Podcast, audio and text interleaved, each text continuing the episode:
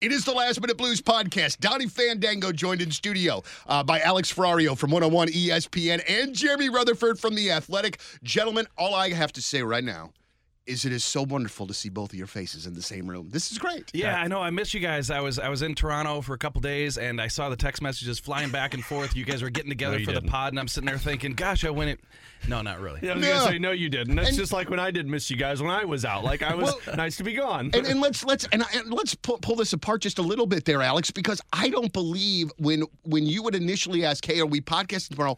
I don't believe that that Jr. responded with words. No, he didn't. I think it was Yeah. just It's pictures, pictures. from Robert Thomas's parents' house. he one upped himself with the name drops. He didn't respond with a name drop. He took a picture of Robert Thomas's house and sent it to us. and not the outside of it like a creeper, the inside of it. Like, oh yeah, I'm in Robert Thomas's house. Well, I got to tell you guys. So, you know, I planned that what a month or so ago, and, and reached out to Robert Thomas's mom and dad, uh, Scott and Deb, and and said, "Hey, listen, Blues are coming to Toronto. I'd love to come stop by, see where Robert grew up, write a story about how he became who he is." And and I'm telling you, in 20 years of doing making those types of phone calls and asking parents for some help, I've never had the hospitality hospitality that you get from uh, the Thomases. It was amazing. Come on up. We'll pick you up at the train station. You're gonna get to the Aurora stop. My truck will be there. It's a black truck. You know, it, it, it's unbelievable. And then so he sent me a text message talking about Scott Thomas, and he said, "Here's the four dinner options for tomorrow night when you come." Oh, come says on. Chicken parm, veal marsala, marry me chicken, and and it, and the list goes on. And I go, um, how about all of them? They all sound great. Jared, like, can you make all four and package three of them up? so so guys i i stop at uh, the aurora train stop there's the black truck picks me up and we and we go to his house and he goes hey uh, there's actually a sign in town that says you know home of robert tom i go go i want to take a picture for Yeah. the story But first, where's my veal marsala? so we do a little five minute uh, drive by the sign and and take the picture and you know just a small town canada he, he's there at uh, st andrews academy the school and you know he and connor mcdavid some other guys skate there in the off season and, and we go back to the house i gotta tell you guys this story so you go back and you hear so much about the uh, the rink that he had in the backyard. Obviously, all the Canadians they flood the backyard. They have the rink. Well, Robert Thomas is, is where everybody, the whole neighborhood, went there to to play hockey.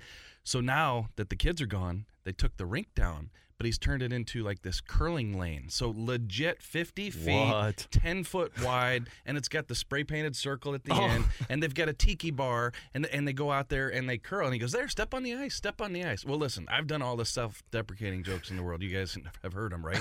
so anyway, my fat ass, all like 292 pounds of me on a good day, I I step on this curling iron ice, and all of a sudden I hear it go. oh, So Scott's like, get off, get off, get off. so it, it did not break, but uh, but we got off and, and just went inside and they got this island in the kitchen and we just sat there for three hours and and uh, talked about Robert and and last thing. Um, his mom is famous for her cookies. She makes chocolate chip cookies. When he won the Stanley Cup, they had the thing filled with her chocolate chip cookies, and they're really good friends with the Tkachuks, Keith and, and Chantel. And so, uh, so she goes downstairs and gets a cookie from the freezer, brings it up, sets it on the island. It thaws out in whatever, 20 minutes. And I eat this cookie and I take a picture of me eating the cookie with with Deb and we send it to Keith Tkachuk. the text message, all caps from Big Walt, lay off the cookies, JR.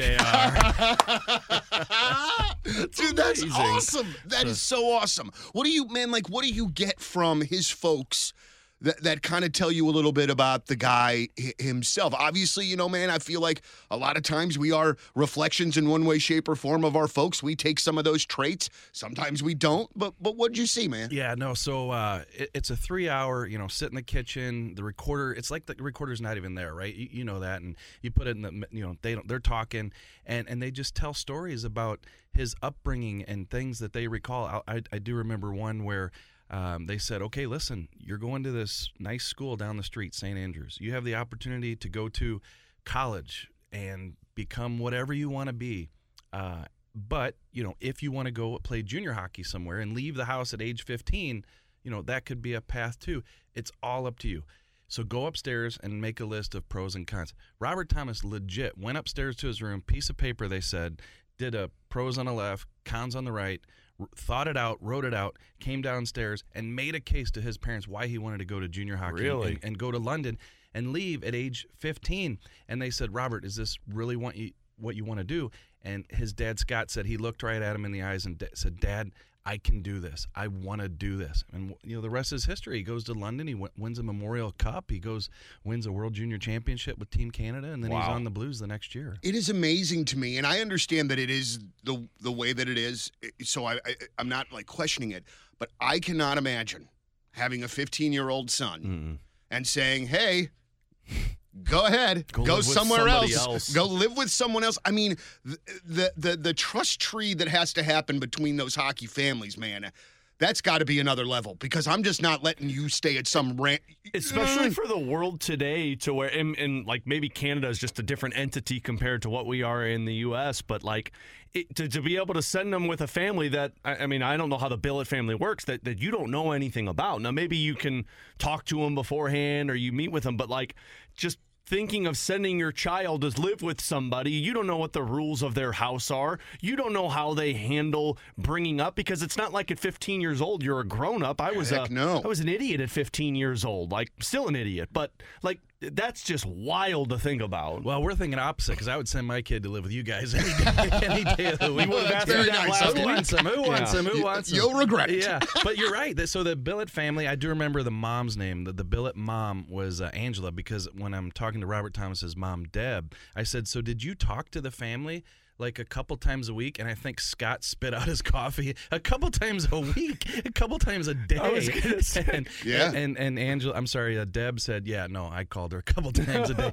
What's he doing? How's he doing? Yeah. he- can he call me? you know, so it's it's a pretty tight relationship. And you know, here we are years later, and the Billet family they come to the NHL games, see Robert. There's a deep appreciation. do they go there. to school when they're at billets families like in juniors or is it just strictly hockey Yeah, so I don't know his specific situation, but generally, yeah, they'll go do whatever is the arrangement in that town Yeah. with that team. If, if the kids are going to school or you know whatever, they're getting homeschooled or, or what have you.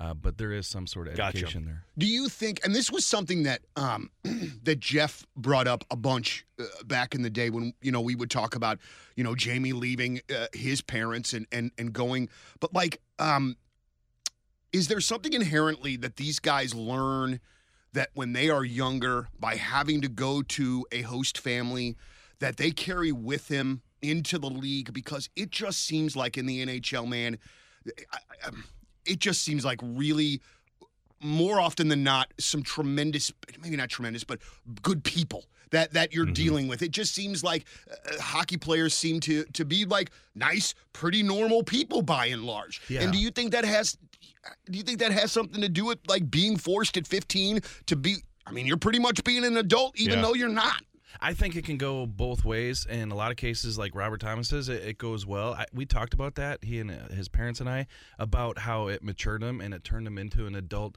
at a younger age. Because not only are you going upstairs, I mean, wh- what 15 year old is going up and making pros and cons about a life altering decision No like kidding. that? But then beyond that, yeah, the decisions that you have to make living away from your parents and the decisions that you have to make, you know, we, we're going to talk in the article when it is published eventually about, you know, you're 16, 17 years old and all your friends are eating at McDonald's and you know because the trainer on the team is telling you, hey, buddy, we got to do this, this, and this. And, you know, Matthew and Brady came up to uh, Aurora where uh, Robert's family lives because they wanted to train with Gary Roberts, and that's who Robert Thomas was training with. So they lived two doors down from Robert Thomas for uh, I think it was a year.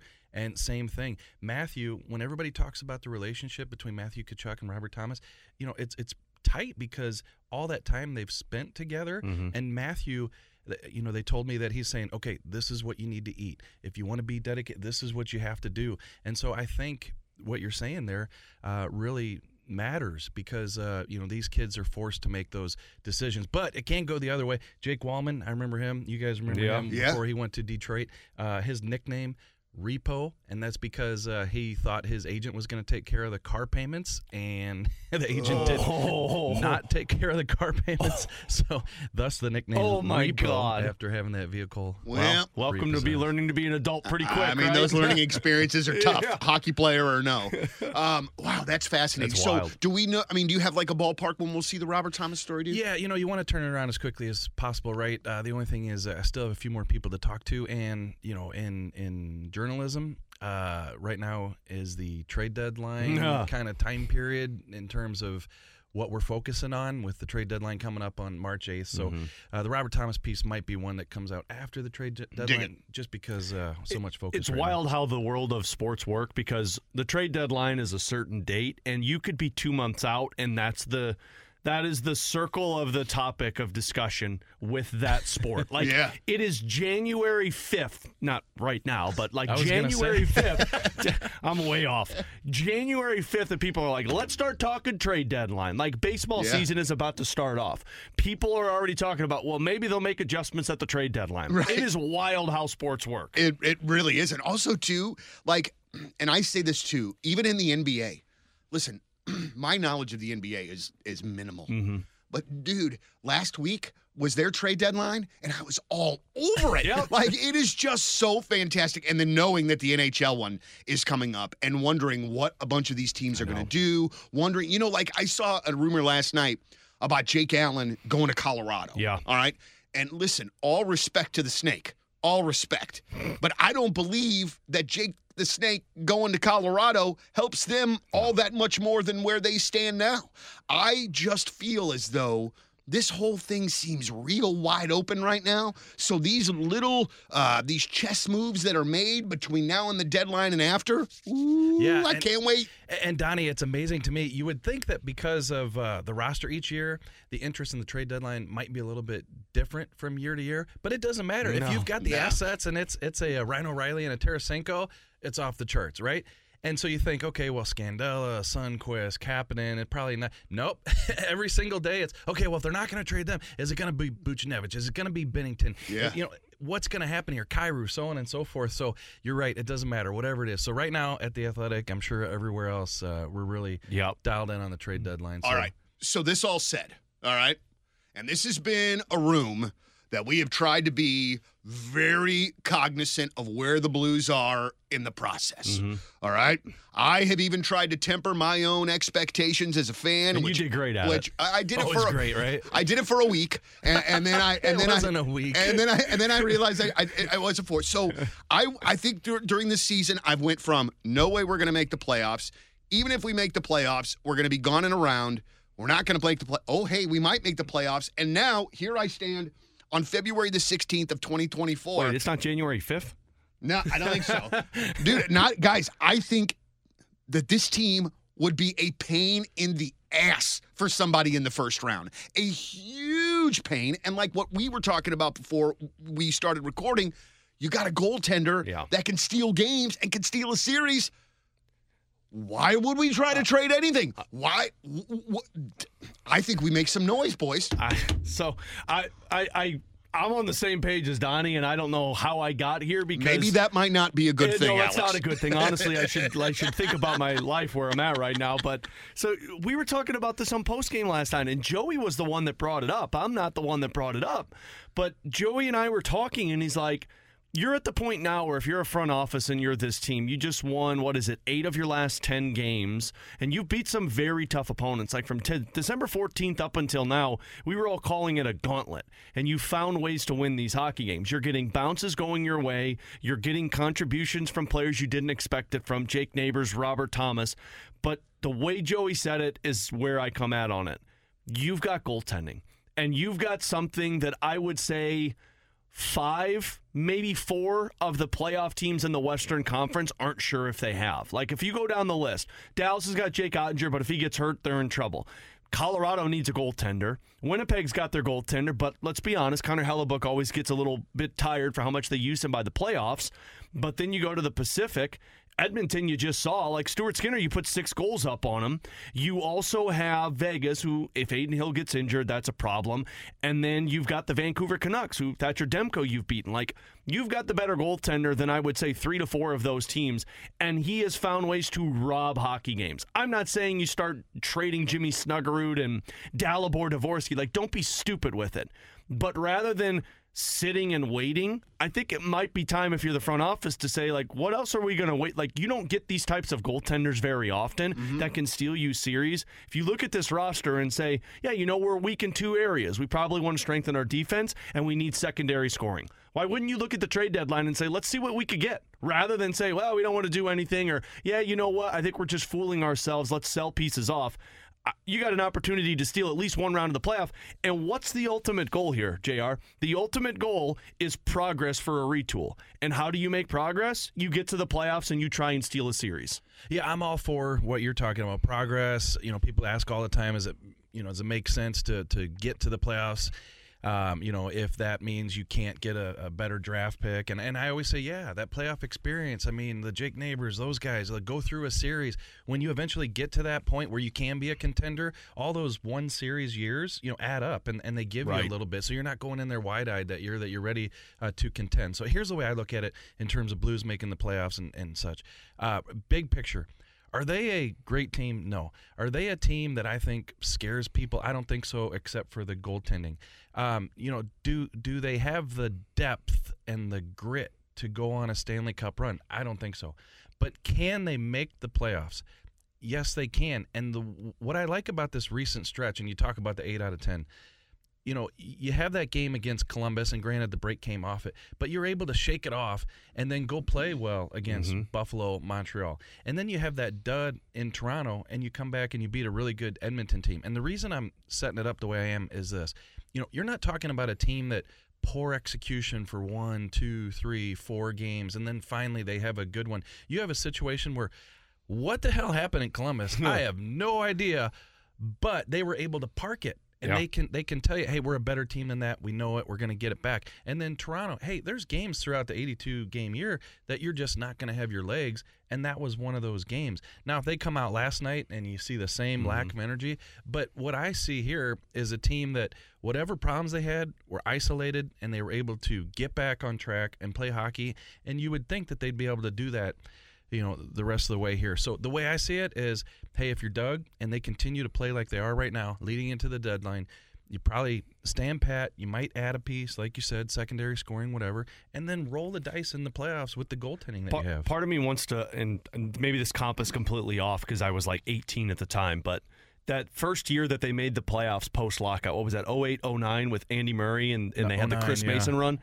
This team reminds me a little of that team, mostly because like you have to get your feet wet in terms of playoff experience. I know they got Schenn and Parayko and Torey Krug, but to those guys that you just mentioned, the Jake Neighbours, I think it benefits a player like Jordan Kyrou to get another taste of the playoffs. I think it benefits you to have a Matt Kessel get the taste of the playoffs. Like this feels a little like that that year where they got in off of a second half run and you were thinking like, "Oh, hey, they're not going to win the Stanley Cup."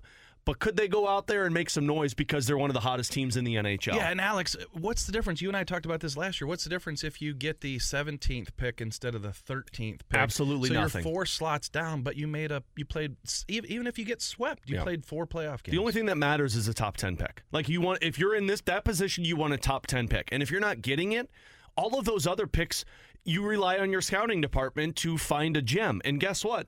The scouting department that the Blues have is finding gems. Dvorsky was great, but guys, a lot of prospects are talking more about Otto Stenberg and Theo Lindstein for what they were, and they were late 20s. Robert Thomas was a late draft pick. Jake Neighbours was a late draft pick. Like, I'm not worried as long as you're not drafting in the second round and don't pick in the first round. At this point, you don't really care as much unless if unless you're picking in the top 10. Right on. Well, I mean, that makes sense. Okay, so I even feel like last night's game was like sort of a bit of like a microcosm uh, uh, of what we have seen lately. The first period is not great. It's not great. But then they came out second period with their friggin' asses on fire, and they absolutely took it to Edmonton for that entire period. Now, again, the third had its ups and downs. You know, it's not as though that you see this sort of like consistent thing every night, but they are able to respond when they get down, and that's something that they absolutely did not do at the beginning of the season. When they got down, they were dead. And so you had, uh, man, I mean, you had those great saves by Binnington in the first Yeah. period. You had the the almost the goal at as the time expired, and it just it, it just seemed like the second period I was waiting for them to come out like they were mad, and boy, they sure the hell did, and Yeah. brought it to them. And that's what just got me thinking.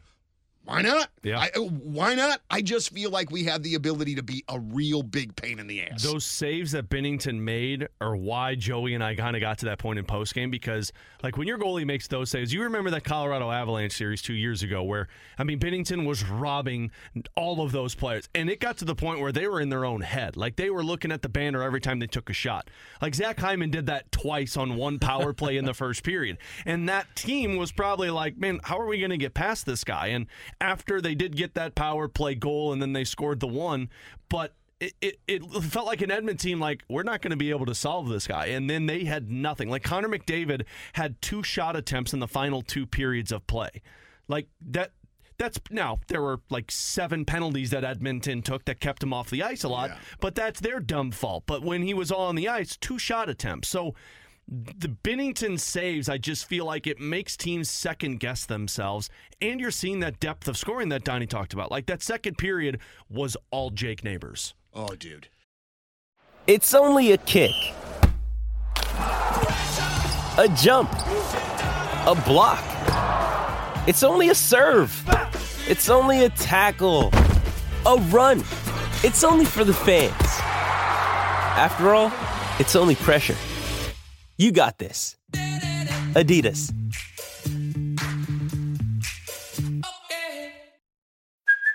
Hey, it's Kaley Cuoco for Priceline. Ready to go to your happy place for a happy price? Well, why didn't you say so? Just download the Priceline app right now and save up to 60% on hotels. So, whether it's Cousin Kevin's Kazoo concert in Kansas City, go Kevin, or Becky's Bachelorette Bash in Bermuda, you never have to miss a trip ever again. So, download the Priceline app today. Your savings are waiting. To your happy place for a happy price.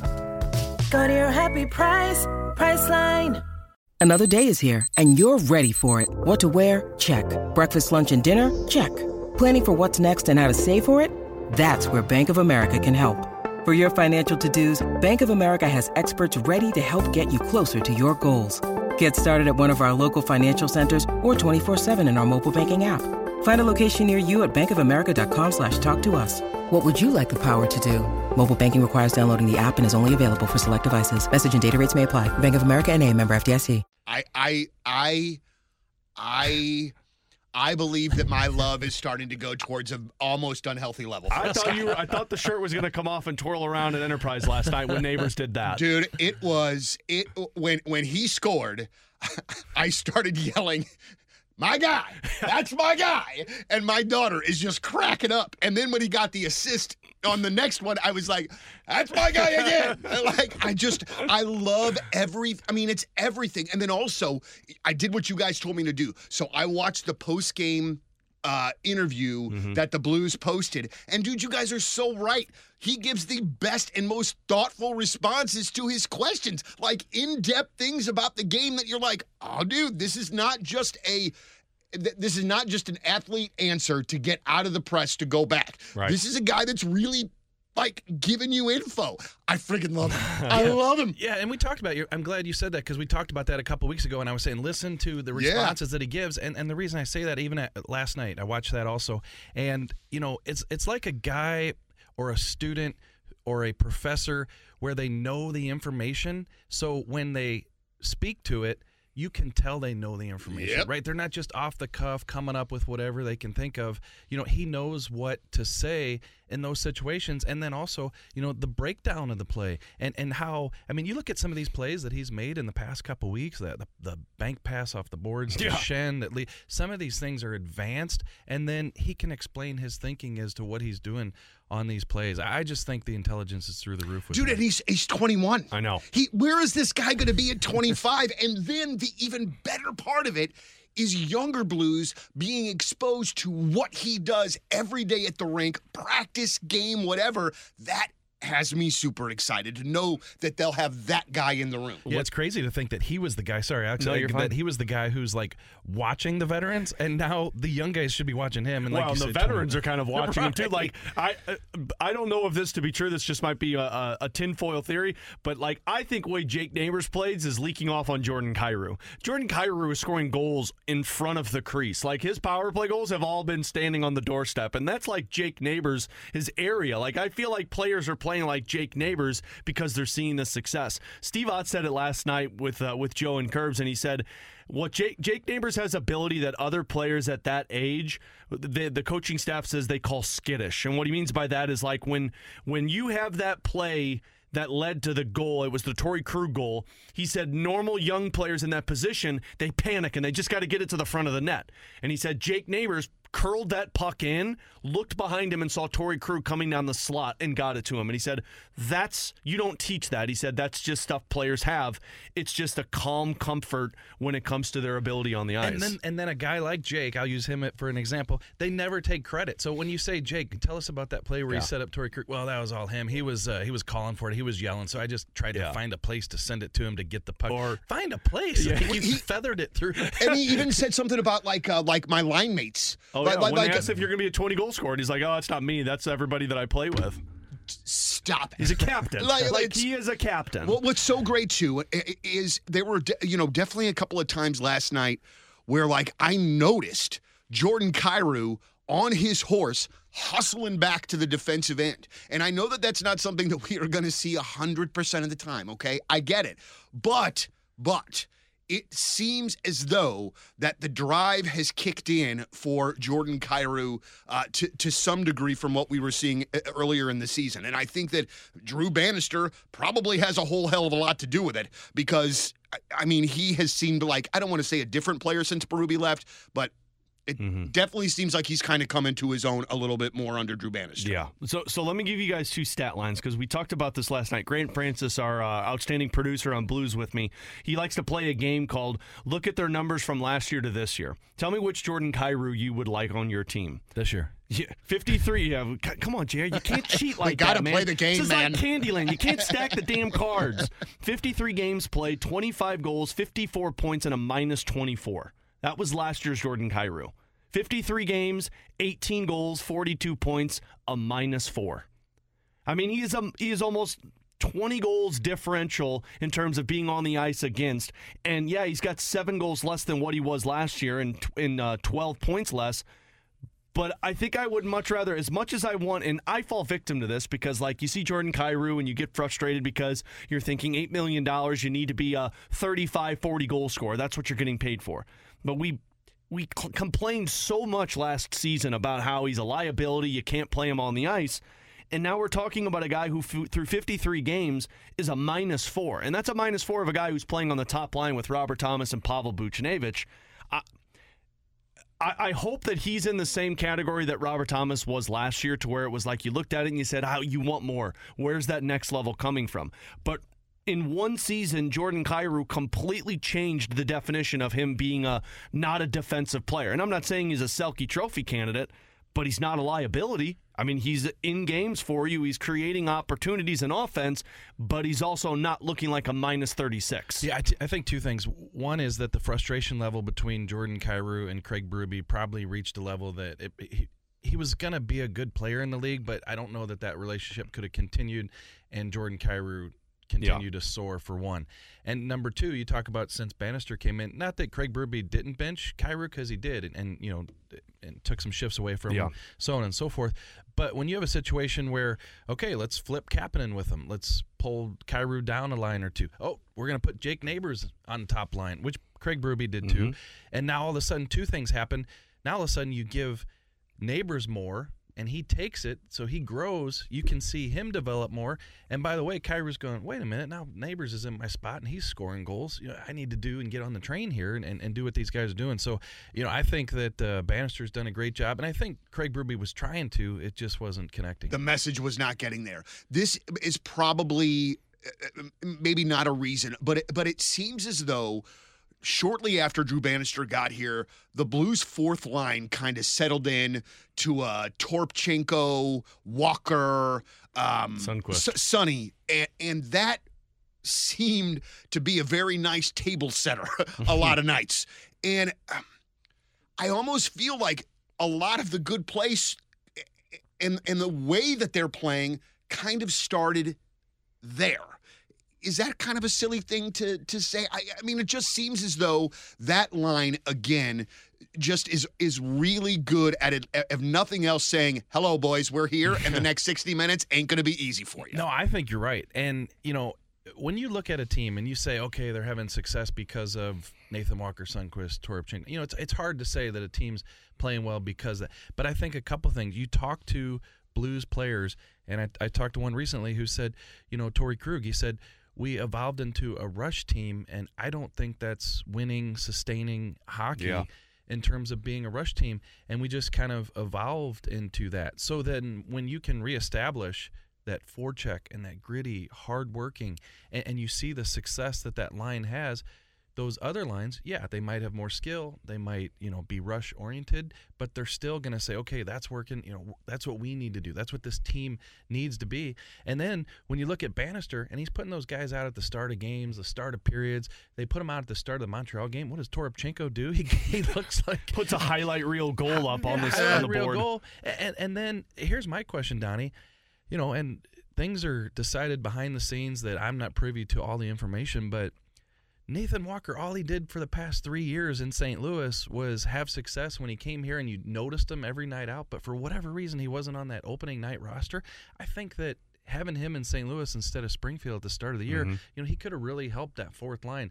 Finally, they made the call, brought him up. I think he's been great ever since. You see him put Revo on his butt the other night. Yeah, And, uh, yeah. he, he's a big part of what Yeah. that fourth line's doing. I Yeah. mean, he and, and, and you you said it absolutely nailed it. Every time that guy is on the ice, you know that he's out there. With that said, are we going to continue to see Sammy Blais scratched? I- mean, because to me, one of the things I love so much about Sammy, and obviously he was in a bit of a different role last year after the trades, he was Right. getting more ice and that sort of thing. But like, there have been times where I'm like, oh.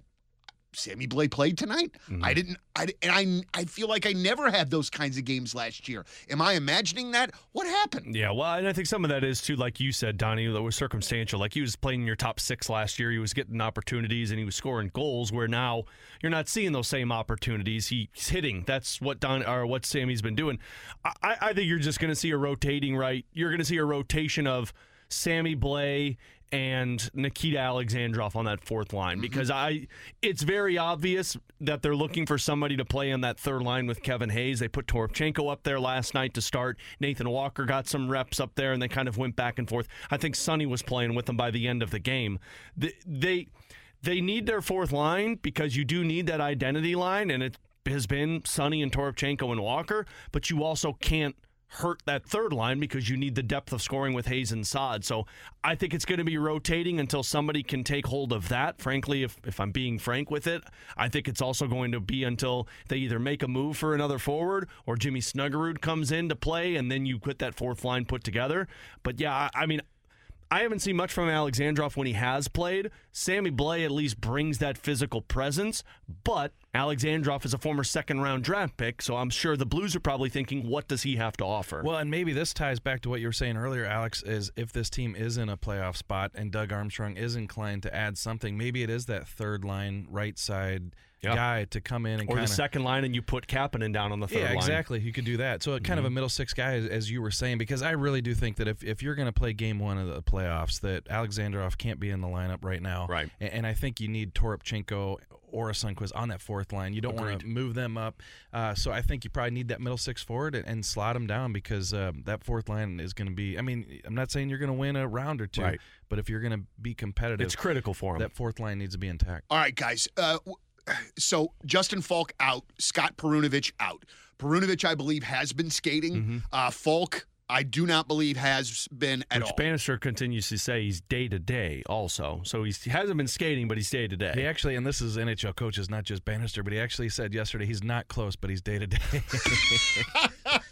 that makes no sense. All right, I hate so injuries in hockey. okay, so guys, what happens to the D when those two guys are back and healthy? And here's a big thing. So Perunovich probably going to be back first. Mm-hmm. I, I think Perunovich goes right into Calle Rosen's spot. All Like, right. I- we all love Calle Rosen. Right, right, right. Calle Rosen, I think, is a great seventh defenseman, but Perunovich goes there because right. then he's playing a power play. He was playing well with Marco Scandella before he got injured. I think he just slots right back in, and they just keep going with where they're at. Okay, so there's that. So then what happens when Justin Faulk comes And back then? That one will hand Why over to you the give me the insider. yeah. I saw this coming a mile Donnie, thanks for listening to me earlier in our show prep. Well, because Justin Faulk is not close, but day to day, I don't know. Don't you weasel out of this one. I don't know if he's going to play in April or tomorrow. Right. But I think it's was a good coach speak. Hey, one thing I've learned over the years is you sit here and say, okay, this guy's two, three weeks away, whatever. Oh, well, what's going to happen when he comes back?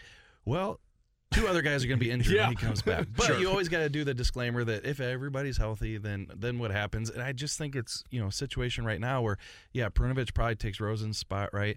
But Faulk comes in, and it's like, is he ready? Ready? Because I know this is a separate injury from the last one, but remember when he came la- back last time? Played like two games. Yeah, he he, was very hesitant on the ice. wasn't ready. So does he start out third pair? I think for now you keep uh, Krug and Kessel together, and I think when Faulk comes back, you probably still keep those two together. But it'll be interesting. You know who who comes out if you keep Kessel in? Does Scandella come out? You know, I think if Perunovich is healthy and playing well, you need him to quarterback one of those power plays. So mm-hmm. he's a tough guy to to pull out. So if and when Faulk is healthy, he'll get back in there. But it'll be interesting to see. This is out. my only demand. Not demand. That sounded that sounded aggressive. I can't make demands. I'm a freaking but podcaster. Just so you know, you didn't really sound aggressive at I? all. You, Okay, did, you just said, This I have a demand. demand. All right, you know what? I didn't have that high pitch of a voice. I, don't break Krug and Kessel up. Just don't break Krug and Kessel up. I understand that Faulk and Krug have played well together in the past. They haven't when they played together this season. You cannot deny what Matthew Kessel and and I know Joe had mentioned this on one of the pregames with me. Like scouts are starting to talk about Matthew Kessel and how he's playing around the NHL. I don't know what he's going to become, but what I do know is Torey Krug is a significantly different defenseman in the 20 plus games that he has played with Matthew Kessel than what we've seen from him in the last year and a half. You can't break up Krug and Kessel. Your top four, in my opinion, is set in place. Really, what we're discussing is what happens with the third pair. I'll be darned. Well, but also too, I mean, I want to see the points from Krug since he's been playing with Kessel. Oh, I looked at this. I think it well prior to his five assist game, and then he got what two points last night, Yeah. one point if I'm not mistaken. At least one. Prior to these past two games, he had nine total points, and I, I think it was 15 games that he had played with Matthew Kessel. I acted like I had it. I looked at this the other night. He he he was at about nine points, and one all were assists because the goal hadn't been scored. But yeah, I mean, he had put nine nine assists together in about 15 games, and I think he was only a minus four. And the minus that he was was when he played in that short sample size with Justin Faulk when he came back. Like he and Matthew Kessel have been together, and it's been less than a minus five when they were on the ice together. So we can't break that up. No, It and doesn't- the five assists that he just had, and then of course the two points last night. So I mean, now we're talking about like 16 points in that time frame. And again, it just seems like he is a visible, uh, uh, to- speaking of Torey Krug, a Mm-hmm. visible difference maker every night. He's salty. Oh, he's so salty. and, and, and I absolutely love that. Scandella throwing the, throwing down last night, great. getting getting into a uh, a, a fight. Uh, it was um, it's very nice because it just seems as though, and we talked about this last week and the week prior, but it just definitely seems like there has been some cohesion over the course of the last month or so with this team. They just look different, and they look like they're playing for each other, and it's it's noticeable and awesome. Yeah, it seems like there's a pretty good vibe going right now. And, you know, I've said this before earlier in the season, but I think once that calendar turns to January 1 and you see that you're in contention, I, I think you look around the room, okay, this is what we've got. This is what we need. To, okay, this is how many points we're down or up in, in the standings. Guys, we can do this. It just seems always to be that sense of pulling together when you have the right chemistry in the locker room. We Yeah. all know that when that's not there, I mean, it's it's hard to do. And especially for the Blues the past, you know, however many years when the expectations are so high and you're not going to come close to meeting them like we saw, mm-hmm. you know, last year and why Doug had to go into this retool, that's when things start to fracture in the locker room. This is the exact opposite of that situation. This is the team who Doug Armstrong said, "Well, we hope to finish third. Well, here you are in a wild card spot, and you might be distance from uh, third place and can't get that, but the playoffs are attainable. And you want to, as a player, if you're Brayden Schenn, Torey Krug, give Doug Armstrong a reason not to move two or three of these unrestricted guys or a big guy. So I think that's where you see kind of just that cohesion that you're talking about, that grit, and and and what you said earlier. You know, when it is a one-two goal game in the third period, staying in those games I- instead of okay, we're too far out of the play, we're going to fall mm-hmm. back. Yeah. not so. yeah, that's confidence. I mean, that's something that the team didn't have at all last season. And I mean, you can't deny in what 26 games this team every single time they've been down and out of a game, you're thinking well, they could come back in this one. Yeah. like there's maybe been a handful of games that you look at and say they're not coming back. But overall, since Drew Bannister's taken over, if they're down by one goal, two goal. The doubt creeps in of like, man, they might be able to come back into this hockey game. Where at the first chunk of the season, we were thinking every time they score first, you're done. Right, right. Unless, unless Columbus gets an insurmountable one nothing lead on you. That's very true. I mean, that was daunting. I, Or- I, got- I got to tell you, I, I don't mean to interrupt you, but No, that was pot- potentially one of the worst hockey games that I've ever watched in my entire life. Grant texted me because he filled in on pre and post. That was when I was in Disney, and he goes, "You did this on purpose, didn't you? You picked this game to leave for." And I said, "Well, you needed to you needed to get some practice somehow, right?" Donnie, Columbus Yes. game would you go to or Bon Jovi concert? Oh, Columbus game. or a Rascal Flatts concert. Uh, whoa. Whoa! Rascal Flats or Bon Jovi. Okay, listen. Here's what I'm going to say. Uh, I would go. W- wait, am I going with you? Yeah, absolutely. Okay, well then I'd probably go to Rascal Flatts That's good. because then at least I know you'd be you having a get good the time. excitement. Yeah, and like, One and it would be yeah. like an experience. Like watching the people there, I think would entertain me while being at Bon Jovi. And, and no, I- Both I, don't. concerts, though, you have to wear a cowboy hat. But, but you- Tommy used to work. see, on that's the not even cool. I told you though. I don't know if I. I don't know who I told, but so I just got done reading uh, Little Steven's book. Steven Van Zandt, who's in the E Street Band, was Syl on The Sopranos, Lilyhammer, just amazing, and um, he has almost a chapter on Jersey guys. All right, and he has three or four pages on John Bon Jovi really? and he seems awesome. like he seems like an awesome freaking guy. And the same for Richie Sambora. And I know that uh, Bon Jovi and Richie Sambora don't get along anymore or whatever, but like it, they just seem like regular kind of guys. And I hate reading it. like, I hate this stupid book because I don't like Bon Jovi. Every time that Living on a Prayer comes on the radio, my son will turn up the radio and then look at me and go, What? What? Because he knows that I don't like it. Like he knows. So Rascal troll. Flatts, not Bon Jovi, and there's no way I'm wearing a cowboy hat to anything. I mean, ever in my life, that's not going on this head ever. Ever. I mean, ever. JR looks good in a cowboy hat. Photoshop opportunity. You know week. what? Jake Neighbours wants me to hang out with him. I'll wear a cowboy Jake hat. Neighbours loves some country music. That's so sad. That's kind of what I wondered if maybe that's part of one of Kyrou's problems is that he spends all the time with t- terrible and, in like pools with DJs. Like man, I wish people could see that. yeah, we'll have a Yeah, we'll- we're gonna have YouTube soon so people can have see techno Donnie. see, see my see my dance moves. He was just DJ Khaled there for a minute. I just I, I follow him on Instagram and I'm like, dude, maybe you'd play better if you didn't listen to such crap. But you know, man, that's that's just me. Okay, well, I think I've run this thing into the ground. Uh, for uh, my guys in studio here, Alex Ferrario and Jamie Rutherford and Jamie Rivers, who's out and about somewheres, and our good friend Jeff Burton, who is uh, watching over w- watching over us and. Uh, and laughing while he's looking at porn. Thank you very much for listening to the Last Minute Blues podcast. As always, let's go Blues.